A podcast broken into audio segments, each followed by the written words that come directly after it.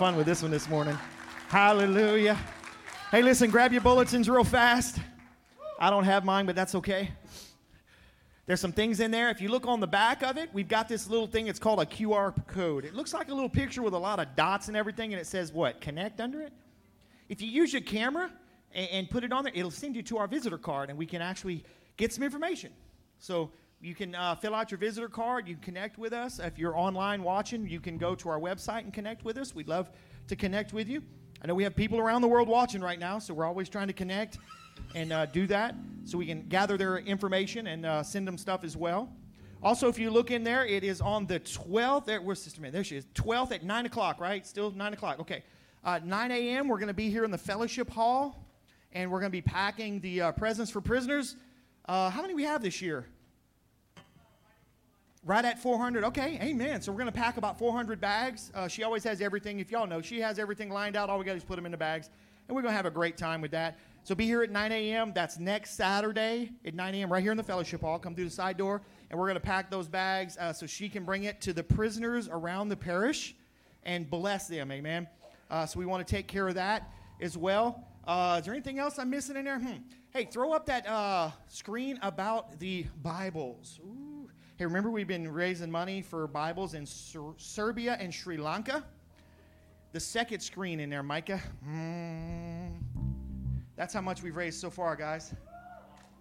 Woo! We are almost at 250 Bibles. Uh, for those that don't know, we've been raising money to send Bibles to pastors in Sri Lanka and Serbia. They're $25 a Bible.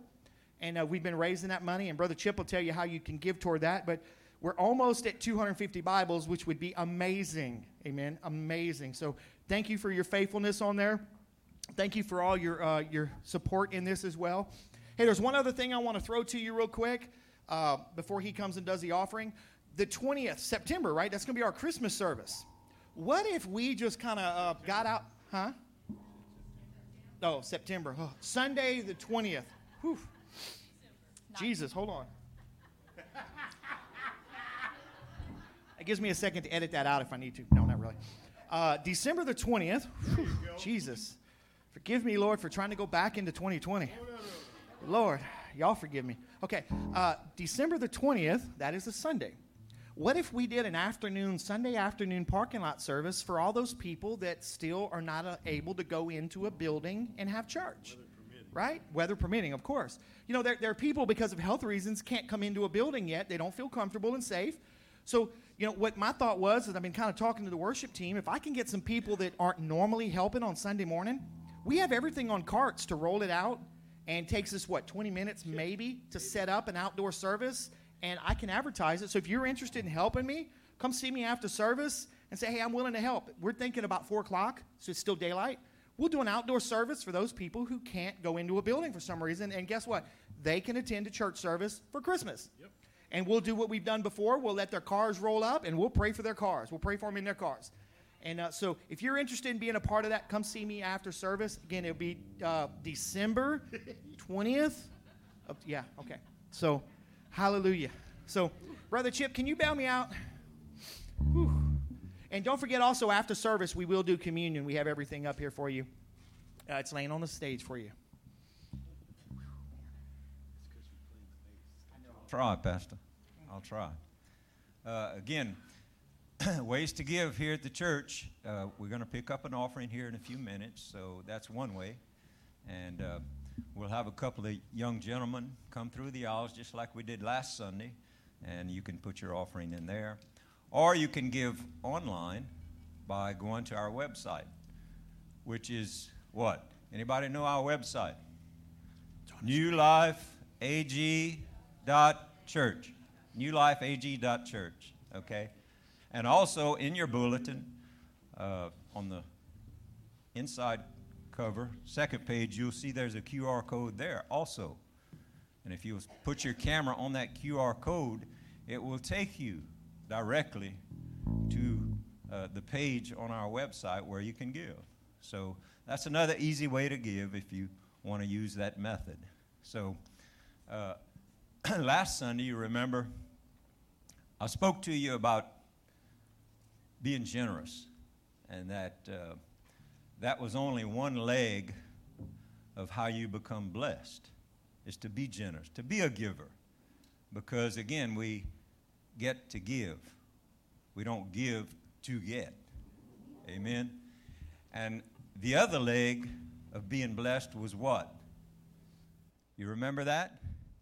One leg is generosity, the other leg is what? Stewardship.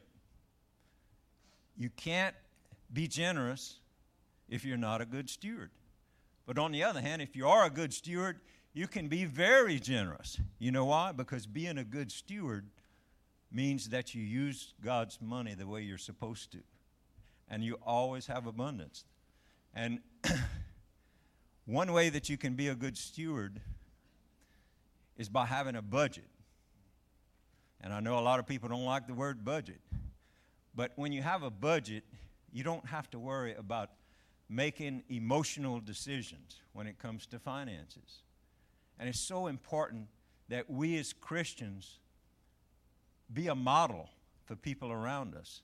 And one way you can be a model is by having a budget. Because again, it doesn't cause you to go into a panic when you got to make a decision about finances. And so it's very important you understand that. Now, when it comes to a budget, everybody's is going to be different. But the first two items on a budget are going to typically always be the same. Okay?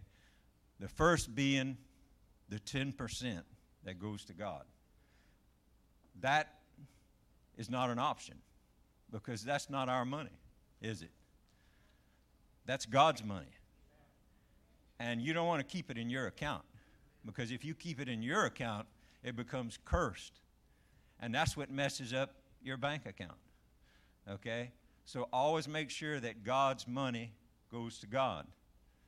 And the second 10% ought to go to savings. Now, a lot of people have never saved before. And that's, if you're a Christian, you should be saving money. I don't care what you make, I don't care how much money you bring in, you should be saving money. Why? Because somewhere down the road, there's going to be an emergency. Somewhere down the road, you're going to have to come up with some money. And if you haven't saved, guess what? You'll go into a panic. Oh, I can't, I can't spend this money there. What am I, how, how am I going to pay these other bills over here? So if you saved money, guess what? That financial situation pops up and you say, Well, I've saved the money. Here, take care of it. It's that simple. And that speaks so much to the people around you. Always remember first 10% goes where? To God. To God. Second 10%, you ought to be doing what with? Saving it. Saving it. Start out the new year that way. Make that your New Year's resolution. I'm going to start saving money and see what it's going to do for you. It'll make your life a lot easier and you'll have some peace. Amen. Let's pray this morning as you get your offering ready to give. Father, we're so grateful that you've blessed our lives. And Lord, we understand that you've called us to be generous, to be givers to others. And Lord, we want to do that. But we also know that it, it's necessary for us to be good stewards in order to be able to give. And so, Father, I pray for each and every one of us today that you would give us the ability to be able to not only give, but to save money, Lord. Show us a way that we can be good stewards of what you've given us. Help us to start out this next year in a way that shows a good witness for your kingdom. Father, we're thankful for the many blessings that you've bestowed on us and so grateful for all that you do for us. And Lord, right now we want to give that 10% back into your kingdom because, Lord, we know that it's yours. And Lord, we're, we're bringing it to you because it's not ours. It's not ours to give. We're just bringing it back and giving it to you so that we can honor you in our worship today. Father, thank you uh, once again for all that you do in our lives. And I pray your blessings continue to be upon your people. In Jesus' name, amen. Okay, if Jamin and Zeb, where's Jamin and Zeb? Y'all come on up, buddy. They'll have the red buckets, and they're going to pass those buckets around, and you can give into those buckets. Y'all go ahead and walk down the aisles, guys. One take one side. Go. Jamin, Zeb, Yep, go down this way. Walk down the Down aisles. there. Yep. Find you some there people. you go. Pass it around. All right. God bless you.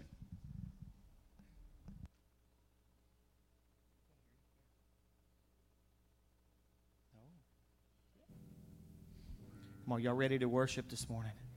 Hallelujah. Jesus. Hallelujah.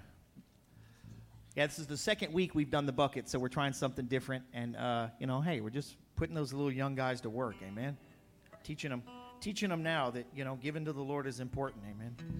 So, looks like they're almost done. Let's go ahead and stand up again this morning. We're going to we're going to do some more worship. Come on, we're going to start out in prayer you know, we had a good time practicing this morning, and, and you know, God is already in this place. So let's just just give it to Him. Can we do that, Father? We are so thankful that you are here today. Lord, we just dedicate everything we do to you, God, because we're here to worship you. We're here to hear your words. We're here to love on you. We're here to allow your spirit to deal with us in any way necessary.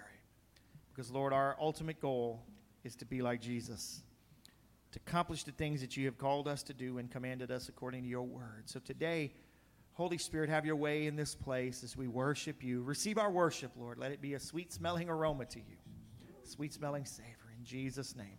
If you agree with that, I want you to say amen this morning. Amen. Come on, you ready?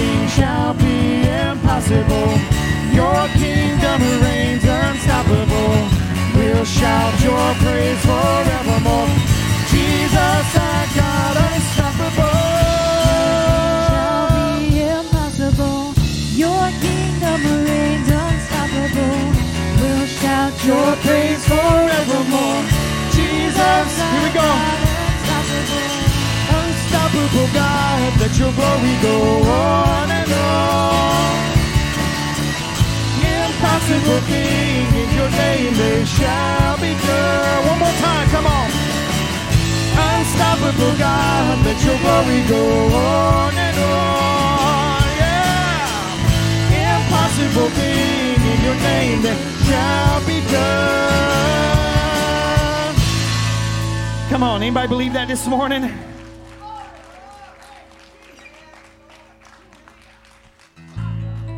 Does anybody believe that this morning for real, though? Hey, listen, y'all give me some grace this morning. I'm not a bass player. But that's okay. I got my cheat sheet on the back of the neck if y'all know me. Listen, I'm just telling you that because you know what? I know how to play piano. But you know what? Today we, I'm playing bass. But you know what? I'm going to worship Jesus. Y'all know that much. And that's what God expects from us. The talents and the gifts that He gives us is to, to bring back to Him.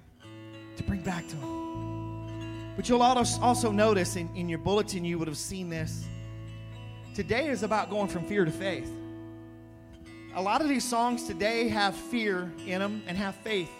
We're talking about it. Why? Because it is an issue we're dealing with today in our lives. All of us are. But you know what? God is an unstoppable God.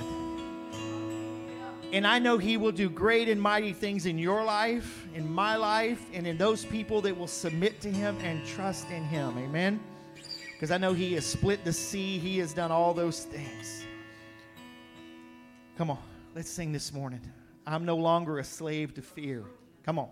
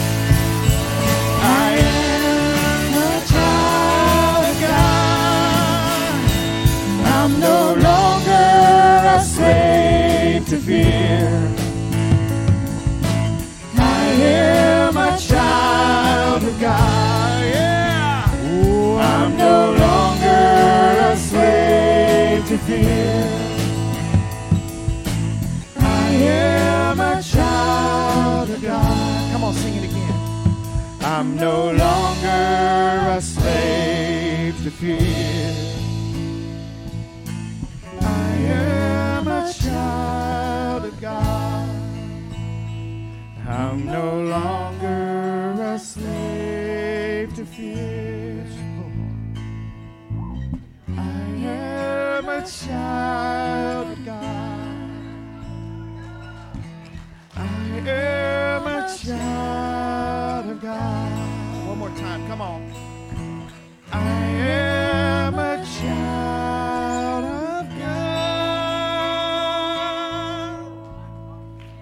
Come on, I, we got some children in here today.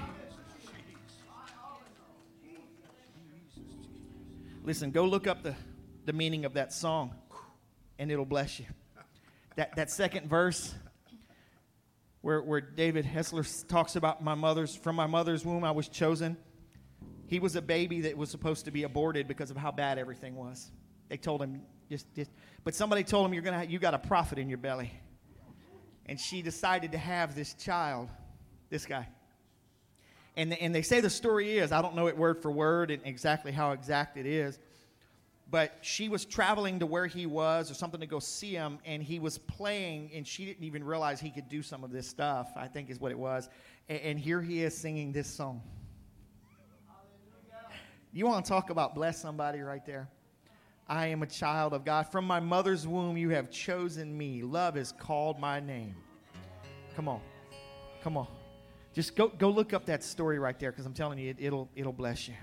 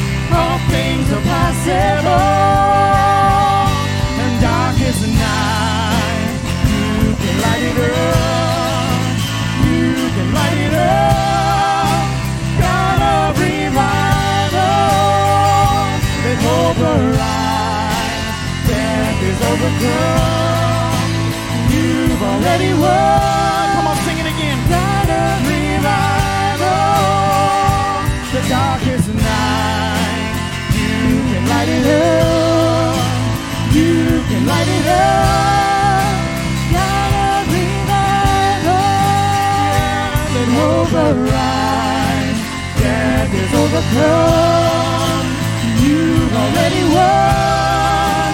God of revival.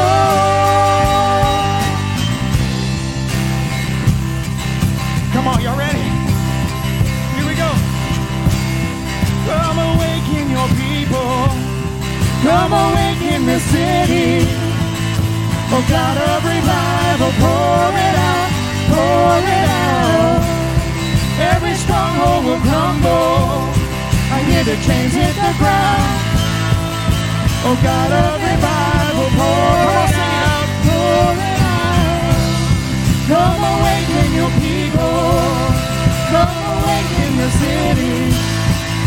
Oh God of revival, pour it out, pour it out.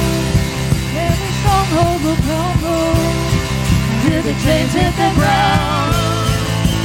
God of revival, pour Come on, sing it one more time. Pour it out. Come awaken your people. Come awaken your city. God of revival, pour it out, pour it out. Every stronghold will crumble. Hear the chains hit the ground. God of revival, pour it out. The darkest night, you can light it up. You can light it up. God of revival, come on. Let hope arise. Death is overcome. You've already won. God of revival. Sing it again, come on. In the darkest night, you can light it up. You can light it up.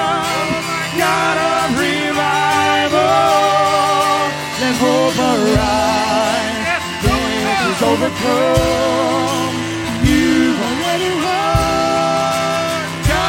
Revival.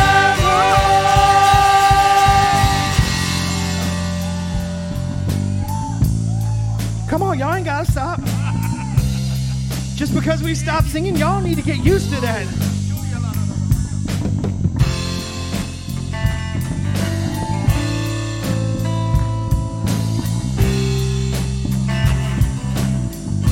More time. The darkest night, you can light it up. You can light it up. God of revival, let hope arise. Death is overcome. You've already won.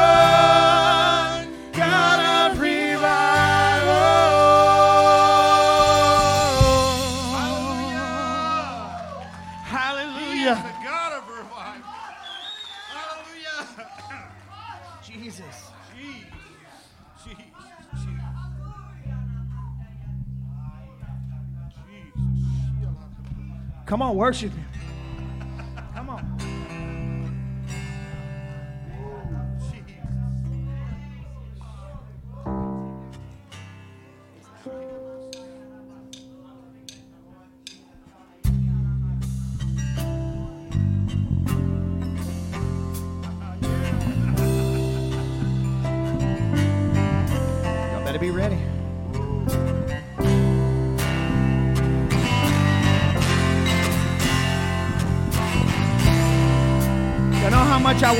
Guitar, and I got one today.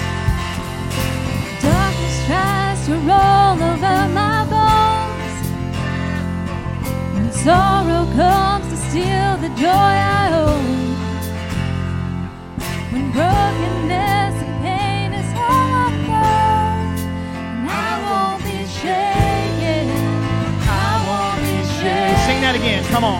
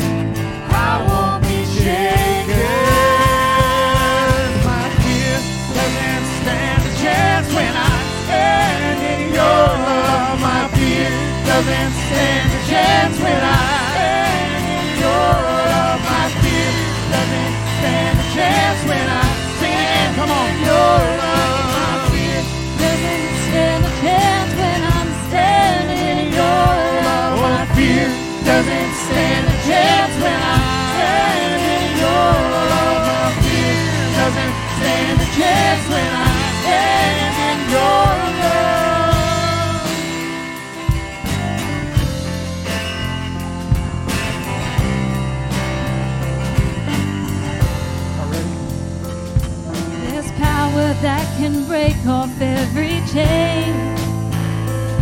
There's power that can empty out a grave. There's resurrection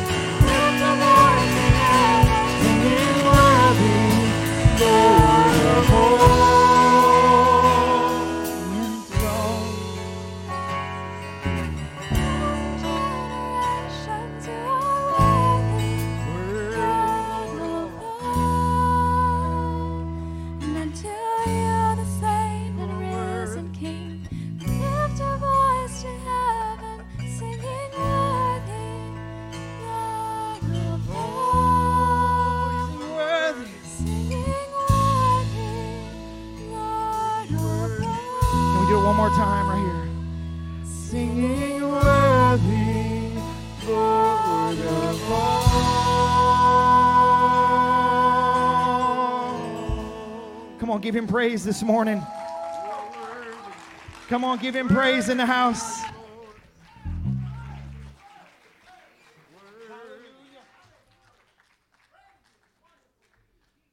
Come on, turn and give somebody a spiritual high five this morning. Since we can't go love and hug on everybody, give them a spiritual high five before you sit down.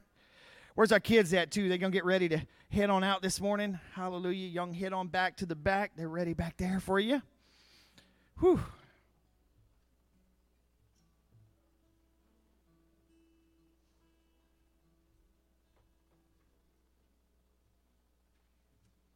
That's what I'm talking about. Worship to get you sweating. Whew. Hallelujah. I like that kind of worship. Of course, you know, y'all, y'all know how much I want to really get a guitar and just kind of, you know, do those things. And so every now and then when I do get to play the bass, not that I'm good, I just have fun regardless. And uh, I know y'all gonna love me, so it doesn't matter. Whew. Jesus. Hey, grab your Bible this morning because I, I want to talk to you about something I think is very important. While you're grabbing your Bible out, grab your, your uh, bulletin out as well. There's, there's a picture right there in the top of your bulletin. There's, there's a picture right here in the top of your left of your bulletin Glass Bottom Bridge in China. That's faith right there. You know, there's, there's actually one of them that is a, it, it's a clear screen it's a clear screen that goes through the middle of it, and uh, they can make it look like it's cracking while you're walking on it. They can make it look like it's cracking while you're walking on it. Y'all go ahead and find your seat so we can we can get started, guys. I, I don't want an interruption here. We're to the preaching of the word. So God doesn't interrupt himself, and I don't like people interrupting me either. You can visit when you're done. Thank you. There's another one that where you can have cracks in the bottom of this thing while you're walking. And it's so hilarious. You go online and you find the pictures of it, and people are walking, all of a sudden it starts cracking and they freeze. And so I thought it would be an appropriate piece. You can go and put that title up there. I got that picture up there too. Look at that, man, how clear that is. Whoo. Throw that. There's one picture, Micah, that's just that bridge. Yeah. Yeah. I got faith, but I don't know if that's stupidity or not right there. Thou shalt not tempt the Lord thy God. That's what I'm thinking. Vertigo. You know, if you ever go to the World War II Museum in New Orleans, there is a uh, the third or fourth floor. It's it's well, it's the third one, but I think it's about four or five stories up. It's glass, and people get vertigo up there because it's so tall. So, I, I want to talk to you today about fear and faith, but I'm not going to tell you where to turn just yet because I I, want us to kind of get some definitions of this thing because I have this funny suspicion that we use the word fear for a lot of things when they're in reality probably anxiety and other things. Right? Did you know fear is both a noun and a verb? I'm not an English major, y'all know that. I, was dating the teacher's daughter, and, and that's how I got through English. Y'all, you know, I told y'all that. And I took typing, business English, two years. That's why I can type really good. And I happened to be dating the teacher's daughter. It wasn't planned that way, but it ended up working out for me. God works all things out for my good. Uh, I can't say that because I wasn't saved, but um, so so fear is a noun. Look at this. It's an unpleasant or strong emotion called caused by an anticipation or an awareness of danger. Uh, everything in here, anxious. It's about emotions. But when you look at the verb side, it's to be afraid. Expect with the alarm and the fear, right? To frighten. You know, uh, the noun is alarm or anxiety or dread or, or fearfulness, fright horror, panic, scare. But the verb is to bother or to fret, to stress. I like this to sweat. Now, only military people understand that term. Chief, stop sweating me. That was stop worried about me, or stop riding my back, or whatever it was. You know, in the Navy, that was stop sweating me. Just stop sweating me. And, you know, so, so there, there's a few different things here but what I need us to understand is to make sure we're all on the same page as where fear, what fear I'm talking about. I'm not talking about fear like when something makes you afraid. I'm talking about the way we use the word. Because we need to stop using that version and move over to the faith version. Right? Because fear can be a lot of things, but in all of its form, it is anti faith. You can't be walking in faith and walking in fear. I can be concerned about things. There's a reverential fear of the Lord. See, I'm not talking about that. I'm talking about where I'm walking with anxiety and stress and worry, and that's the fear I'm talking about today. Faith is complete trust and confidence in someone or something. Complete trust or confidence in someone or something. Can you have faith in that glass? I could, because I've seen a lot of people walk across that bridge. But when, when you, you haven't seen God walk across that bridge, right? And, and can I have faith in that? And so today I want us to, to look at this in a couple stories. Well, actually, a lot of stories, I'm sorry. Um, this is another one of those. I've got 40 slides, and that's point one. I don't know if we'll get through all of them, but that's okay. I was trying to make sure I've got the scriptures in here so you can understand where I'm coming at today. But here's the thing here's, here's the question that, that, that I'm really posing to all of this how can we, as Christians and believers in God and in His Word, live in fear and faith at the same time? We have to make a decision. We have to make a decision. Either I trust this or I don't. There's some stories like that in the Bible as well. But, but in our society today, I have witnessed Christians that are walking in such fear, and not just the coronavirus, and other things. I'm not talking about being wise. Listen, I've got my mask up here. Y'all know that, right? I keep it up here so when I get around people, I've got hand sanitizer back here in case I pray for somebody. I'm not talking about that. Like, literally, they're afraid. They're afraid. And it's like we can't walk that way. What happened to the scripture that says, though he slay me, yet will I trust him? Oh, wait, no, we got to leave that one out. What happens if I do get sick and go home early? Then I won anyways. Not that I want to go home early, but you see, we can't walk in that fear. So I, I want to see you a, show you a picture in John chapter 5 today. We're going to have all of this on the, the Bible, uh, the screen as well for you, but John chapter 5, verse 1. And I got to look something up while I'm here. I noticed something interesting while I was preparing this. I was using the, the NASB. Someone had gotten me a new Bible, and so I've been trying to stay with the same version. Yeah. The online software that I use did not have verse 4. It was missing. It went 1, 2, uh, 3, 5. I was like, am I going to have to throw this Bible away? Well, mine has it. But what, what they said was, is verse 4 is a repeat of something else in the same story, so they just left it out because it wasn't in some of the original manuscripts. It's a repeat of the same thing. And then, so I was okay, well, that's not so bad, but you know, I was like, but I don't want a verse missing because I like those verses. They mean something to me. Let's read this story, and, it, and I want to show you this picture. Look at this. After these things, there was a feast of the Jews, and Jesus went up to Jerusalem. Go ahead to the next one.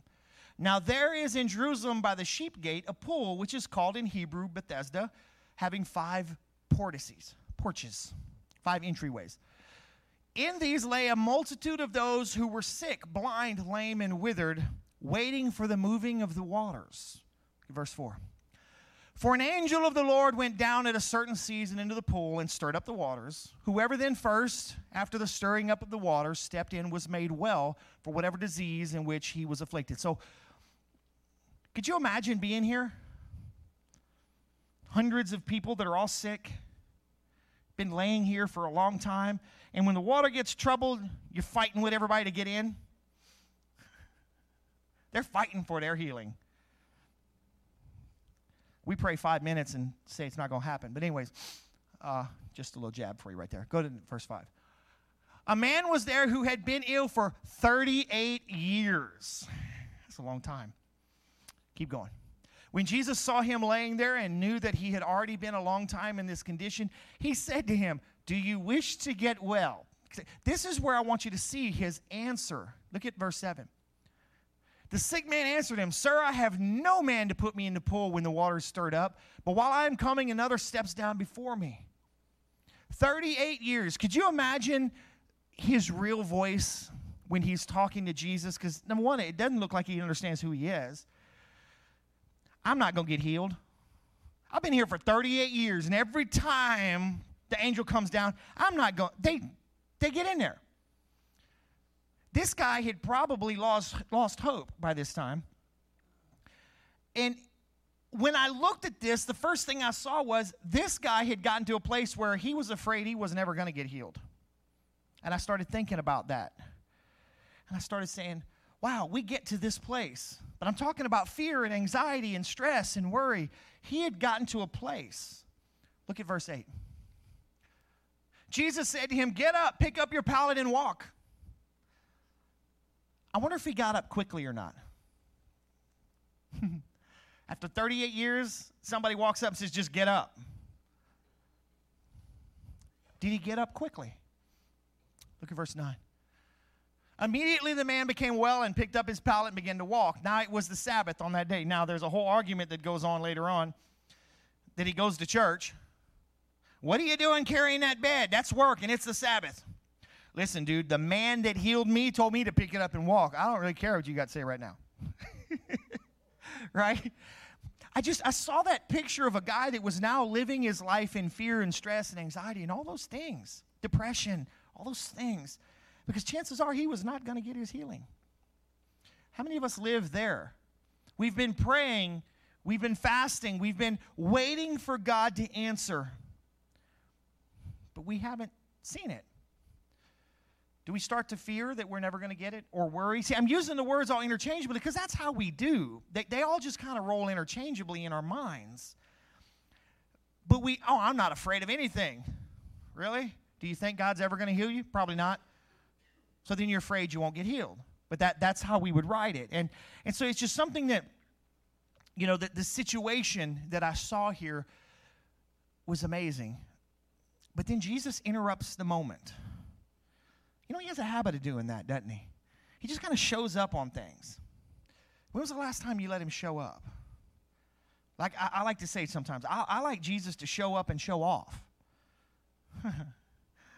show up and, and turn our world upside down because we have no idea, no idea what he could really do in our life if we would just stop and say, God, I believe you. And though you slay me, I'll trust you. You know, those, those men and women in the Bible, we read their stories as armchair quarterbacks later. We, they should have done this and this and this. And yeah, but they were walking it out. How would your chapter look? Would it be a chapter that was encouraging to people? Or would it be one of those chapters out of Job where it was you instead of his friends talking about, you know, or even his wife, curse God and die? See, how would that chapter be? How would that chapter be? I want you to also turn to Mark chapter 4. I'm, I'm just trying to build this picture before we get into the, to the verse because I, I just saw a few things. And I know it, right now you're like, how does all that fit together? You'll, you'll see it. Mark chapter 4, verse 13. Mark chapter 4, verse 13.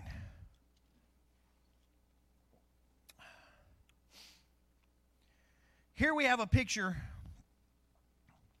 of Jesus spending time with his disciples. He had just finished teaching the parable of the seeds, the sower, right? We, we see all of that. But now he's explaining to them what it means. And I want you to see this picture. We're going to start in verse 13. And he said unto them, Do you not understand this parable? How will you understand all the parables? Verse 14, there you go. The sower sows the word. Watch this.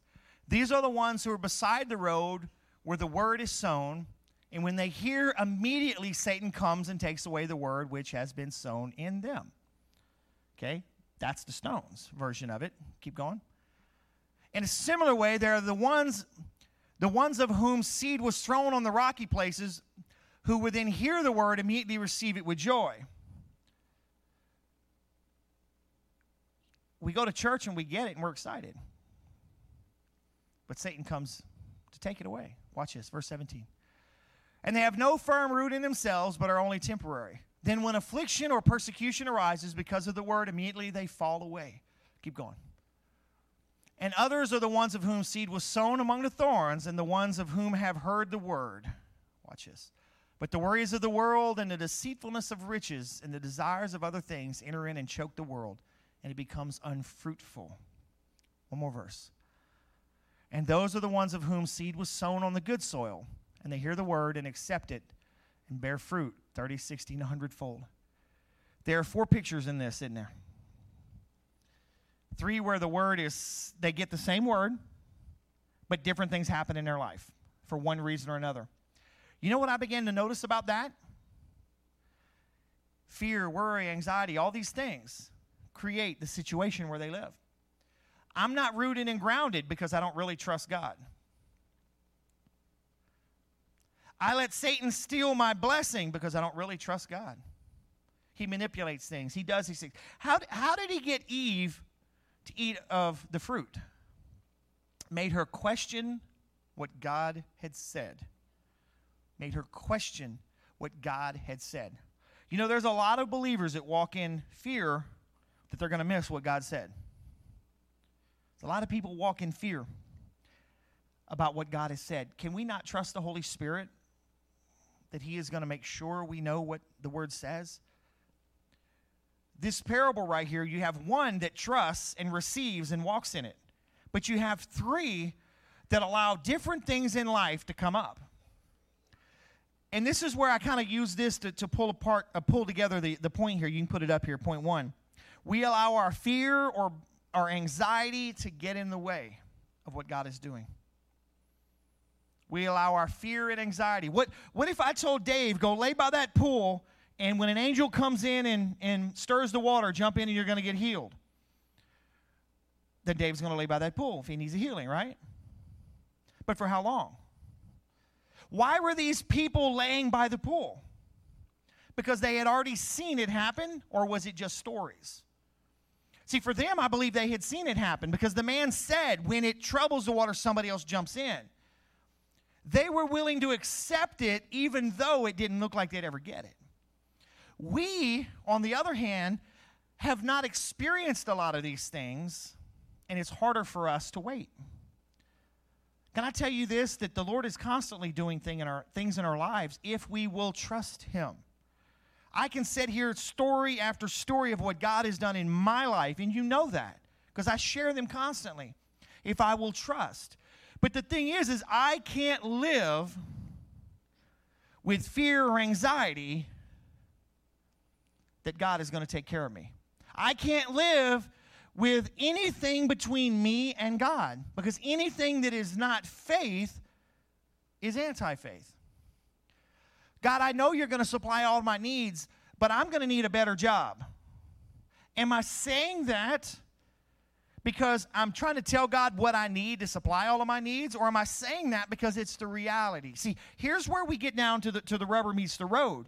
I can be okay and tell God, God, listen, Lord, you know I have this job and it doesn't make enough. I need a more job, a better job. Lord, I'm trusting you that you're going to supply all of my needs. And, you know, I, you know I mean? We're having a conversation. But where most of us stop is, God, I need a, a better job. We're telling him how he's going to supply our needs. And when it doesn't happen, then what happens? We get upset. We live to an expectation that is not real. And it brings across anxiety and worry and stress. You see where all this is? See, if we could just settle it that He is God and that is it. I love that bumper sticker that says, God said it, I believe it, that settles it. But can I tell you that's wrong? It don't matter if you believe it at all, it's still settled. You believing it affects you, but it does not affect the word. And living in anxiety and fear affects you, but not the word. You see, I believe what God said, but do I receive it? Am I going to walk in it? Am I going to do what He said? There lies the issue. Will we walk across the bridge when we can't see a bottom? Or are we going to say, God, I don't understand what you're trying to do? We'll make excuses. We'll, we'll do different things. Sometimes we even basically do like the next story we're going to look at here in just a moment. God, do you even care we're fixing to perish? Do you even care we're fixing to die? Do you care? If we really, really believed that he sent Jesus to die for us, that by his stripes I am healed, by his blood I am forgiven, would we really say those things and mean them? I'm not talking about, you know, you're, you're, having a conversation with God and you're just kind of venting out some frustrations, you know, how, how you do sometimes when you're talking to somebody. You know, like, hey, man, I've been really frustrated with God lately. There's something in my life that's wrong because I'm not seeing this. I'm not talking about that. I'm talking about the fact that, God, do you really care about me? You must not care about me. I've been following you all these years, and look at what you've done. Like he went and did something to us. That's our mentality in it, which is, brings all these things that we can stamp fear on fear, anxiety, worry, stress, all these things. But we have the tendency to say, I'm not walking in fear when we're sitting there depressed and stressed and worried about everything else. It's all either we're walking in faith or we're not. Flip down to in Mark chapter 4 down to verse 35. I want to, you know this story. I, I've talked about this story many times, especially being a sailor, was in the Navy for eight years. I'm going to show you something else in this story today to help bring you along the picture. Look at this Mark 4 35. On that day, when evening came, he had said to them, Let us go over to the other side. So he went and got a boat. See, he had been teaching, he had done all these things. Now he's ready to go the other side of the Sea of Galilee verse 36. Leave the crowd. They took him along with them in the boat. Just as he was, as he was, and the other boats were with him. So there was multiple boats. Look at the next one. And there arose a fierce gale of wind, a storm. And these waves were breaking over the boat so much that the boat was already filling up. Now, that the Sea of Galilee does have storms that pop up very rapidly because of its landscape with the mountains around it. It'll come up right over the mountain and boom, there it is You know, with like a sailor, what is it? Red sky in the morning, sailor take warning, red sky at night, sailor delight. Right? You know, they, they used to teach us that kind of, even though it didn't matter to us because we were powered, we could do what we wanted. And uh, my captain always used to go through these storms to wash the flight deck off. They, they'd, la- they'd launch all the go fasters. That was the airplanes. I worked on helicopters, so they were go fasters. They went faster than us. So they'd get all the go fasters off. They'd come out and land the helicopter. After four hours, we'd fill it up, and immediately we'd see the storm. He'd turn, and we're all saying, Great, not again. He just wants to wash the deck off, so he would always do that to us. So we'd cycle down, get our gear on. We'd come out of the storm, we'd cycle around, take our gear off, and then we'd go sleep for four more hours because now they're going to do the airplanes. It was just never ending cycle for us. It's crazy. But, anyways, Jesus himself was in the, the stern of the boat, asleep on a cushion. And they woke him and said to him, Teacher, do you not care that we are perishing? Now, hold on. This is the part, go back, that I love to interject this one thing. I always love to interject this one part because I need you to see this the way I do. Jesus was what? A carpenter. Right? He's the son of God. I know that. But, but by trade before that, he would have been a carpenter. He's out there with a bunch of fishermen, right? People that are used to the water. And they're going to wake up the carpenter to say, What are we going to do? I just, I've always loved that part, you know? If the captain would ask me, you know, Petty Officer Newman, the ship's sinking, what are we going to do? Uh, first he- helicopter that can go, I, I don't know, you know? uh, let's see if we can run her aground somewhere. I, I'm not the guy that fixes that. I fix helicopters, right? But they're, they're waking up the carpenter. I got something for you in a minute that's going to really help you with this. Jesus himself was in the stern asleep on the cushion because he wasn't worried about, he wasn't stressed. I also wondered, did he know the storm was going to come? I just always wondered if God told him, Jesus, just, just chill out, man. There's a storm coming, and it's going to teach you guys a few things that you haven't been able to get through to them yet on. Because, you know, sometimes storms come because we need some lessons. All right, go to the next one. And he got up and rebuked the wind and said to the sea, Hush, be still. And the wind died down and it became perfectly calm. Look at the next one. And he said to them, Why are you afraid? Do you still have no faith? Look at this. They became very much afraid and said to one another, Who then is this that even the wind and the sea obey him? How long had they been with Jesus? See, that was always the question. I got a, I got a graph for you this morning, a, a thing. Put that up there. This is what they had seen Jesus do already. Jesus turned the water into wine. He heals an official's son at Capernaum. He drives out an evil spirit from a man in Capernaum. He heals Peter's mother in law. He heals a sick man oppressed, or the many sick and oppressed at an evening. Miraculously catches a fish off the lake. Cleanses a man with leprosy. He actually touched a man with leprosy, which he wasn't supposed to do. He heals a centurion's paralyzed servant. Heals a paralytic who was let down through the roof. That guy had the most amazing friends in the world. They pulled up the roof shingles so they could let him in and say he needs a healing. They prayed that dude through that day, like physically. Jesus heals a man, withered hand on the Sabbath. Jesus raises a widow's son from the dead. And now he calms the storm. And what was their question?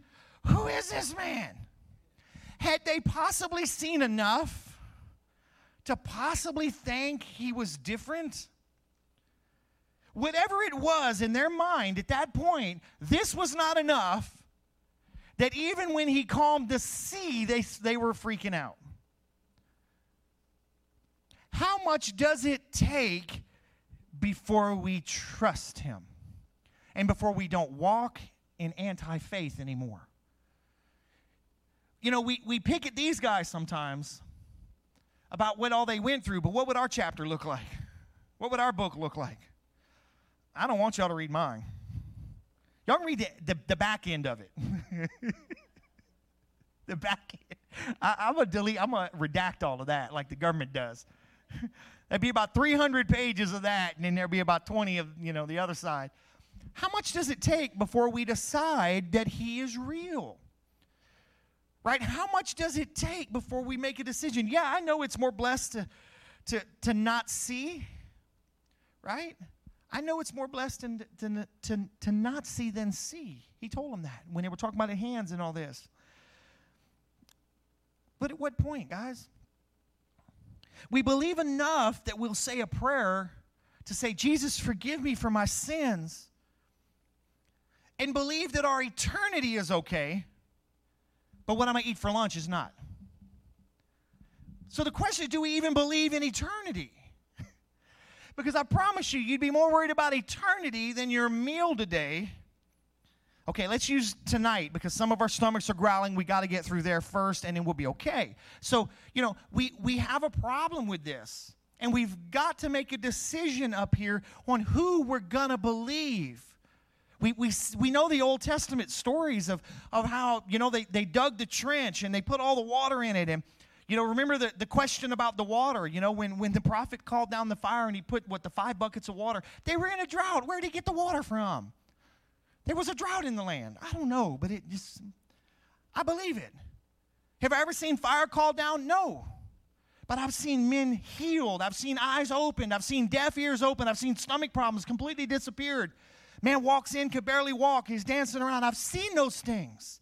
How many of those does it take before I trust in this? And I trust in Him? Or am I going to continue to walk with, who is this man?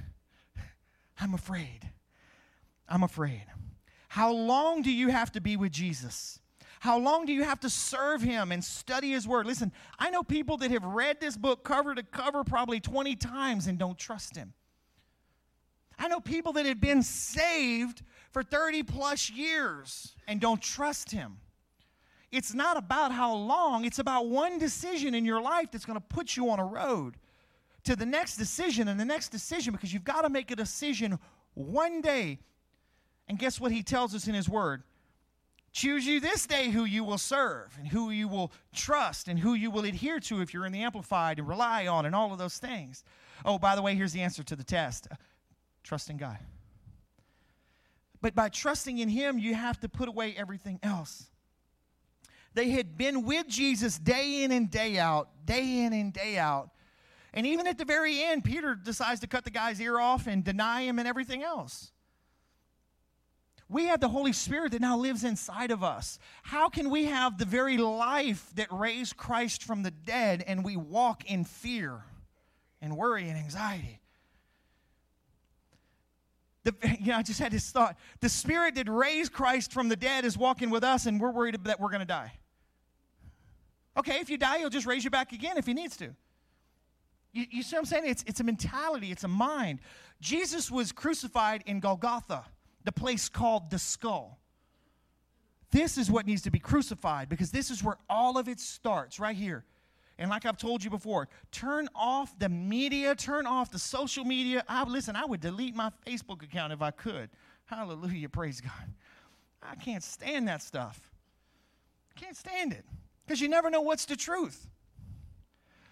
Uh, my sister is, is the worst. She's on there all the time.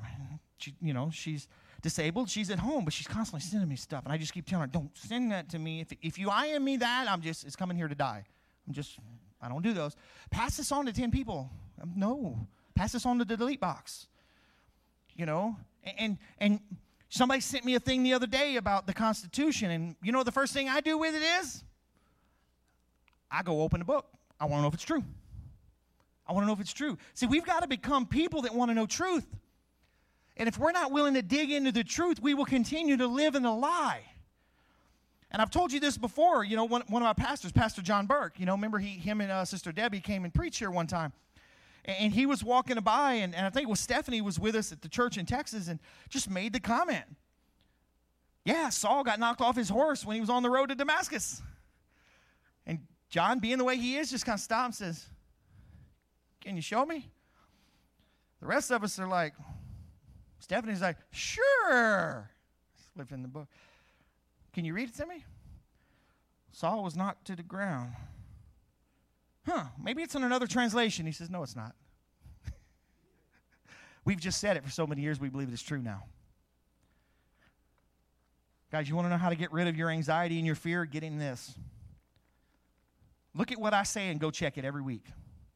I have people that call me and ask, hey, what did you mean with this and this? Well, this is what the word says. And, and that's why I tell people this is my opinion. This isn't the word, this is my opinion on what it says. We've got to be that way. We've got to be that way. I want to show you a couple more scriptures and we're going to finish this morning. Look at this Psalms 34. 34 4. I sought the Lord and he answered me and delivered me from all my fears. Look at the next.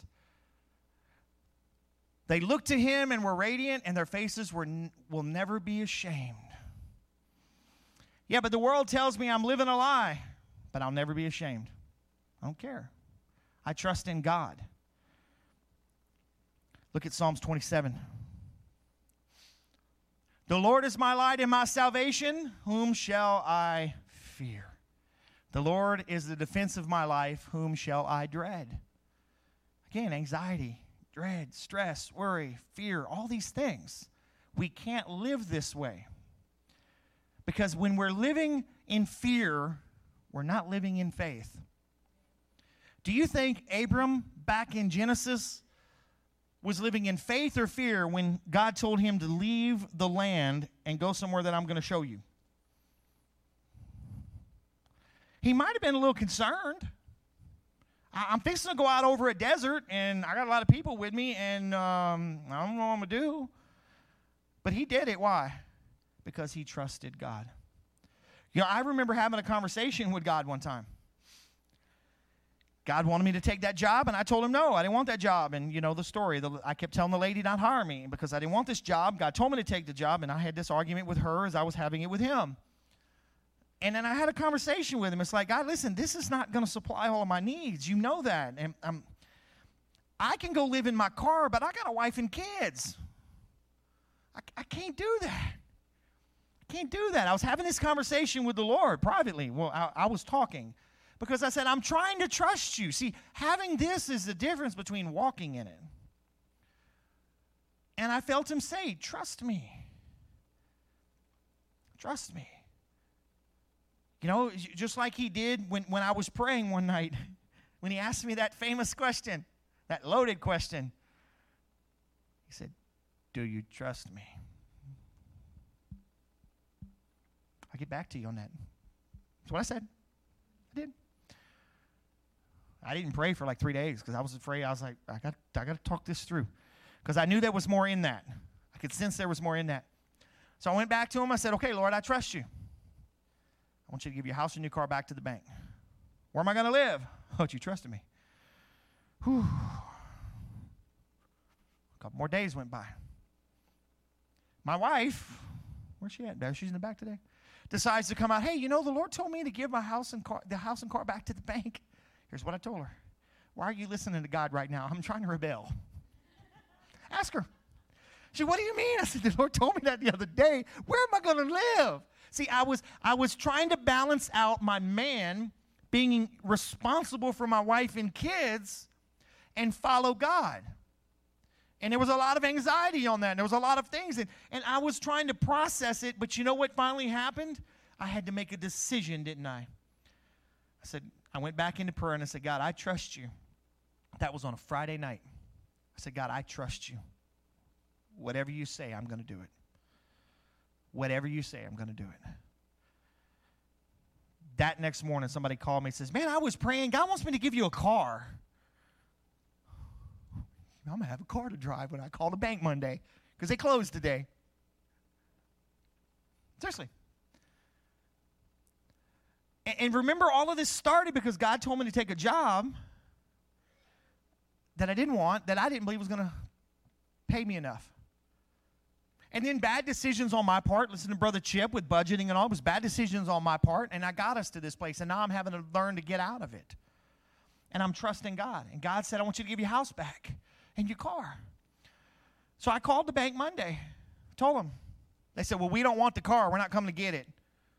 Well, I can't drive it no more. So I just parked it. The bank said, Okay, we're going to process your paperwork. I said, God, I don't know what you're doing, but I'm going to trust you anyways. Why? Because I said I would. Did it make any sense to me? None whatsoever. You know, I lived in that house for a year, and every month I'd call the bank. Mr. Newman, we don't know why it's taken so long to process your foreclosure, but don't worry about it. Just stay there until we're ready. And at the end of the year, they sent me a check back for the insurance out of escrow. And I called them and they said, uh, just keep it. Okay. and July 4th weekend, I got a call from a buddy. Man, I got a trailer house I think you may be interested in. I was given a trailer house that we started remodeling to work to live in. And you know, right after that, the foreclosure went through and they sold the house for more than I owed. You see, you see how now was that an easy track to walk to walk down? No. Was there anxiety in that process? Yes, there was. But I had to learn. I had to learn. But what that did was it taught me so that when I went further down my life, I could trust him in other things. And I began to trust him in other things, and it began to move in other things. So that when he told us to sell our house in Rayne 10 years ago and move into a camper, it wasn't an issue. Why? I know he's going to take care of it. Right? When I lost that trailer house in Hurricane Rita, you know what I told him? I've told you this before. God, I don't know why you allowed a tree to fall through the house. It was your house.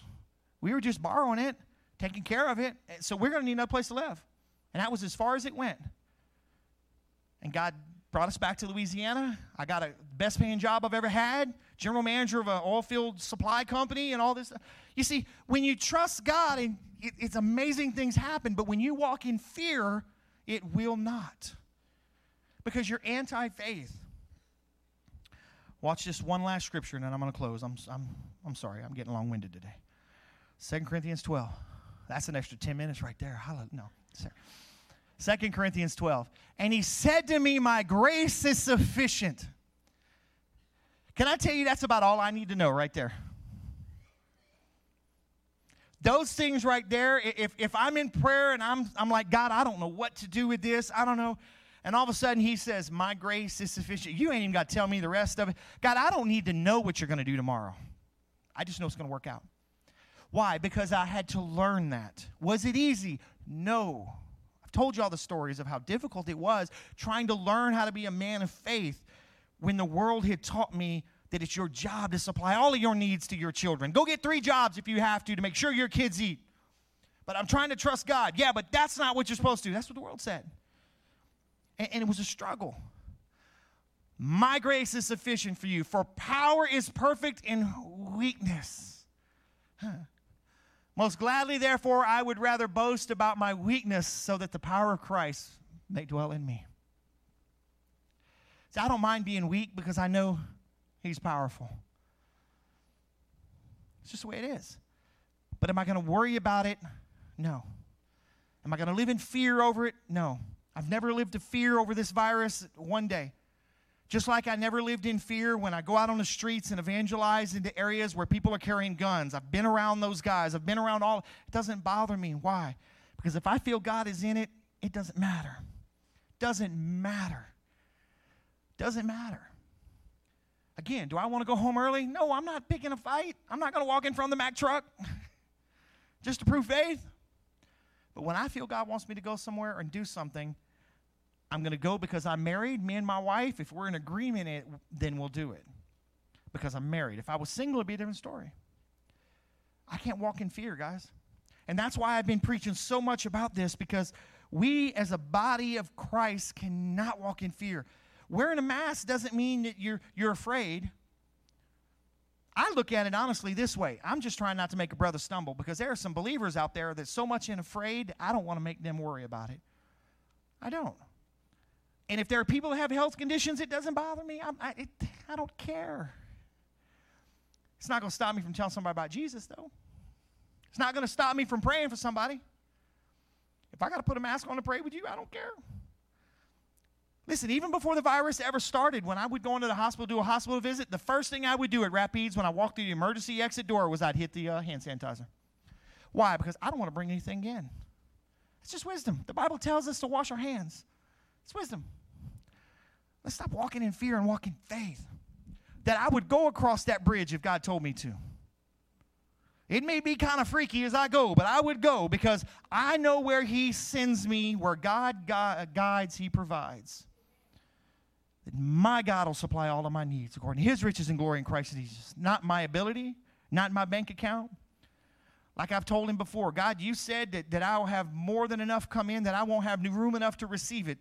God, I got one bank and it ain't full right now. Well, I guess I don't need it right now. But when I need it, Daddy's got the checkbook. Amen. So listen, no more walking in fear. No more walking that way. We need to learn to walk in faith. Everything that we do. And if you struggle with that, just stop and ask Him, God, I'm, I'm struggling right now. Be honest with yourself. God, I believe, but help my unbelief. God, I'm struggling with this right now. I'm struggling. I'm trying to trust you, but I'm struggling. Get up and start quoting the scriptures until you get it right. I did it. I've done it. I told you, I got my wife's megaphone out one day, started quoting scriptures because I needed to hear them. Trying to tell this body that you're going to follow what God said, trying to get it in this thick skull. According to my mama, it was really thick. Don't listen very well. Trying to get it in there.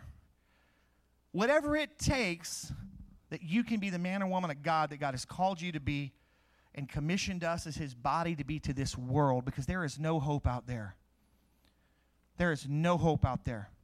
You listen to the media for any length of time, there's no hope.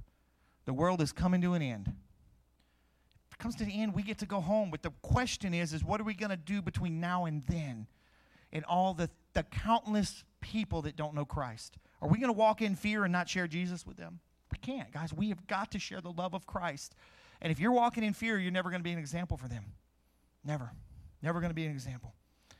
So listen, I want to pray for you this morning, and we're going to do communion. Ooh, man, we still got communion. Hallelujah. Long winded preachers and communion. Whew. Let me pray for us this morning, and we're going to do communion. It won't take us long to do that, I promise. I promised I wouldn't preach long either, but I'm sorry. Father, I thank you that we can be men and women of faith. We can truly be who you've called us to be, and according to your word that you have spoken over us. Lord, this day, let us make a decision to follow you, to trust you, to follow your word from this day forward. And Lord, I rebuke the spirit of fear that has been gripping the minds and hearts of believers. I rebuke you in the name of Jesus. And Lord, I release life and life. I say live in the name of Jesus Christ. Holy Spirit, guide us into the things that are stopping you from having complete control over our life. Guide us into all of these things. I ask in Jesus' name. Listen, if you're here this morning and you don't know Jesus, we've sang about him, we've talked about him. I've talked about trusting him. If you don't know that this morning, I want you to slide your hand up and say, I want to know Jesus today, Pastor. I want to pray with you. And I want to know who you are so I can pray with you specifically and I can bring you something. And maybe you're online today. Guys, it's all about submitting to Christ. Every one of us, every believer has the same story. One day something happened and I submitted to Christ. That's what it is. That's what it is. So let's pray that. Father, I come to you now in the name of Jesus, and I ask you to forgive me of my sins. Forgive me of all the wrongs that I have done in my life. God, I know now that Jesus Christ came to this earth as a man. He lived a perfect life sinless. But they beat him and they crucified him for me. Then they buried him, but you brought him back to life. And now he sits right next to you in heaven. So, Lord, I thank you that you have forgiven me, and now I confess that you are my Lord and my Savior. Allow your spirit to be inside of me, that I may follow you all the days of my life. Amen. Guys, listen, pray that daily. Pray it daily. Amen. Pray it daily. So listen, we're going to grab the kids real quick. Can you grab the kids, James? Uh, Cookie, sorry. And uh, we're going to bring the kids in here, and uh, we're going to get ready to do communion. If you're visiting with us, please take communion with us if you're a believer. Uh, I, I see the Word of God says that as often as you come together, you don't have to be a member of the church. It's a member of the body of Christ. Uh, and also, I like the children to come and have communion with us because guess what? I want them to learn what we do. And so I leave that up to the parents if they think the children are understand what we're doing. Uh, these are all pre-made, and uh, we're going to have some guys here in just a minute. They're going to get their their masks on, and they're going to come and help pass it out to you. And uh, what we'll do is they'll bring it around to you. Just kind of waiting for our kiddos to get in here. Hallelujah. Thank you all for serving, guys. Yeah. Hallelujah. Yeah, the kids will be in here in just a minute. Hey, guys. Oh, that looks awesome, man. I like that. exploded. Hallelujah. What's up, man? He looks excited. Maybe a little. awesome. Y'all go ahead and serve them, guys. Thank y'all. They're going to come around and hand it to you. Just put your hand out if you want to receive. Again, you don't have to be a member of the church. They're going to bring it around to you. Hallelujah. I don't know about y'all, but I had a fun time in worship this morning. That was good. I kept sneezing though, so I was kind of turn around to sneeze, and it, it is like. So, tell you what though, my fingers are going to be sore for a while. I leave that up to the guys that, that do that for, for a living, I'll say. Jonathan and Becca were out of town today, and so, you know, I was filling in, but I like to have fun up there, as y'all can see. Hallelujah. Listen, don't forget about the 20th also if you want to help me with that, that evening service, afternoon service. Um, again, we've got everything on, on rollers to just push it out. I want to start advertising it. I want to start, you know, there are people out there that won't go to church right now. And, but you know what? I've talked to some unbelievers and they think it's an awesome idea too. So I'm like, hey, let's go fishing. I like to fish. Listen, everything we do, huh? Uh, I'm not 100% yet. It's going to be in the afternoon. We still got to figure that out. we will have a normal Sunday morning service, and if you come to the morning, the normal Sunday morning, you don't have to come back that evening because honestly, chances are it's going to be a lot of the same thing. Uh, these are people that don't normally go to church, and also we're just trying to minister to them. So, okay, they're almost done, and we'll we'll partake all of us together. Okay, thank you, brother. Got yours? Okay. Did everyone receive that wants one before we put it put them down? I want to make sure everybody gets one. Thank you, brother. Amen. Well, listen, the story in the Word of God that after one of the meals, or partway through the meal, Jesus stopped and he, he picked up the bread and he said, This bread is my body that will be broken for you. He said, As often as you come together, eat this and do this in remembrance of me.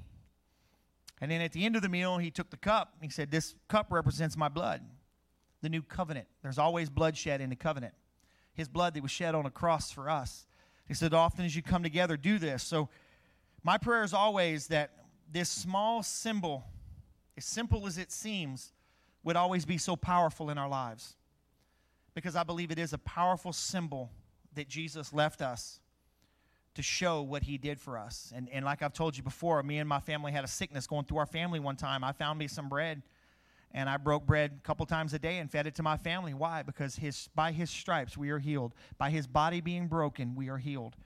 And so when I partake of the bread, I always partake of the health of me and my family. So let's take the bread out today. This is always very fun for me.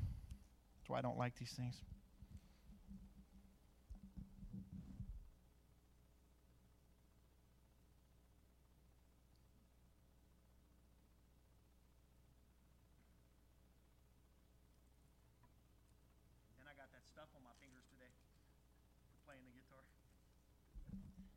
Hallelujah.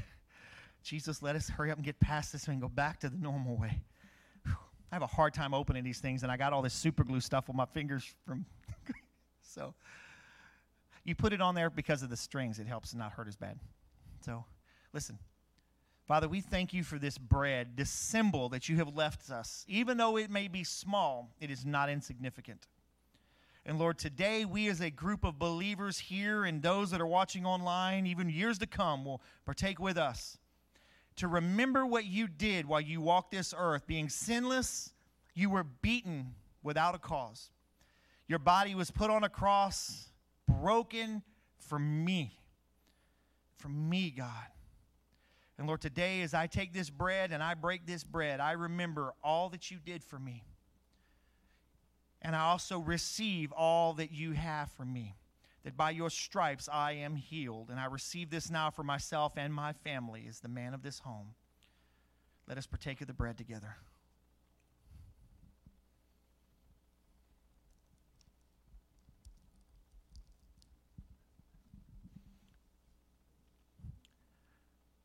Then with the juice. Father, I thank you for your blood that was poured out. Poured out for me to wash me and to cleanse me forever and ever and ever. One last sacrifice that was made. And as we drink this juice today, we are once again reaffirming to myself and to the world that I receive the blood of Christ that washes over me and makes me righteous in your eyes, that I will spend eternity with you. So today I proclaim it again that I am one of yours. And I receive all that you have in this covenant, and I commit myself to you. Jesus' name. Let's take of the juice.